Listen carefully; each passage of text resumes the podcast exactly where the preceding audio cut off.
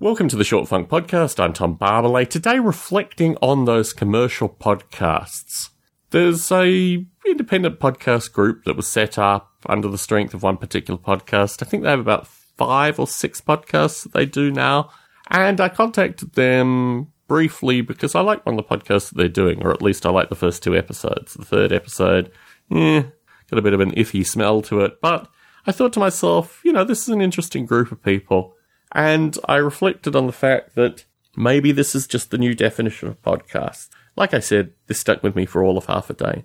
I sent this group an email just saying, here is me. I've been doing this for 10 years. Please get in contact if you think there's anything interesting that I do. Then I realized something. I realized something very, very curious.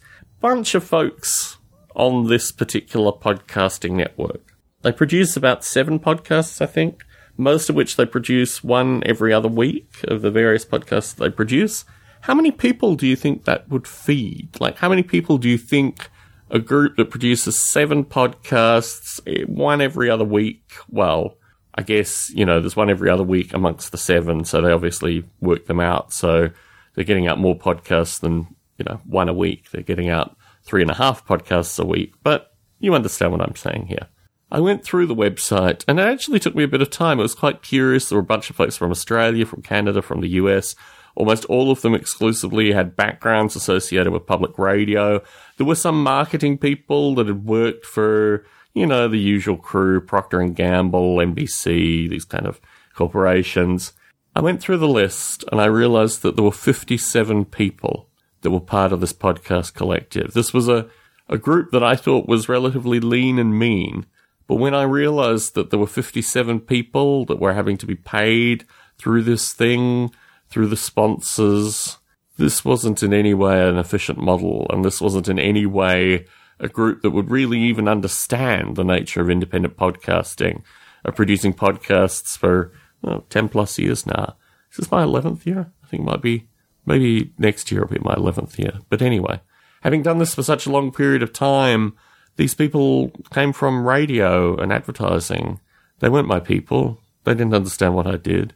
And I felt kind of chilled that I often find times when I think I'm finding a community only to be startled by the fact that this is not a community that I'm a party to. So I like the podcast that I initially found them through sufficiently to actually pay a subscription for a year, see what that did. And I noted that in my second email to them, but I received no response from them. They clearly are not of the same guild that I am.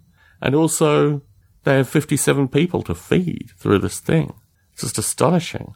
I mean, if you calculate my three podcasts, hmm, I'd need to have probably about 25 people for the same allowance in terms of the actual airtime and audio record and this kind of stuff.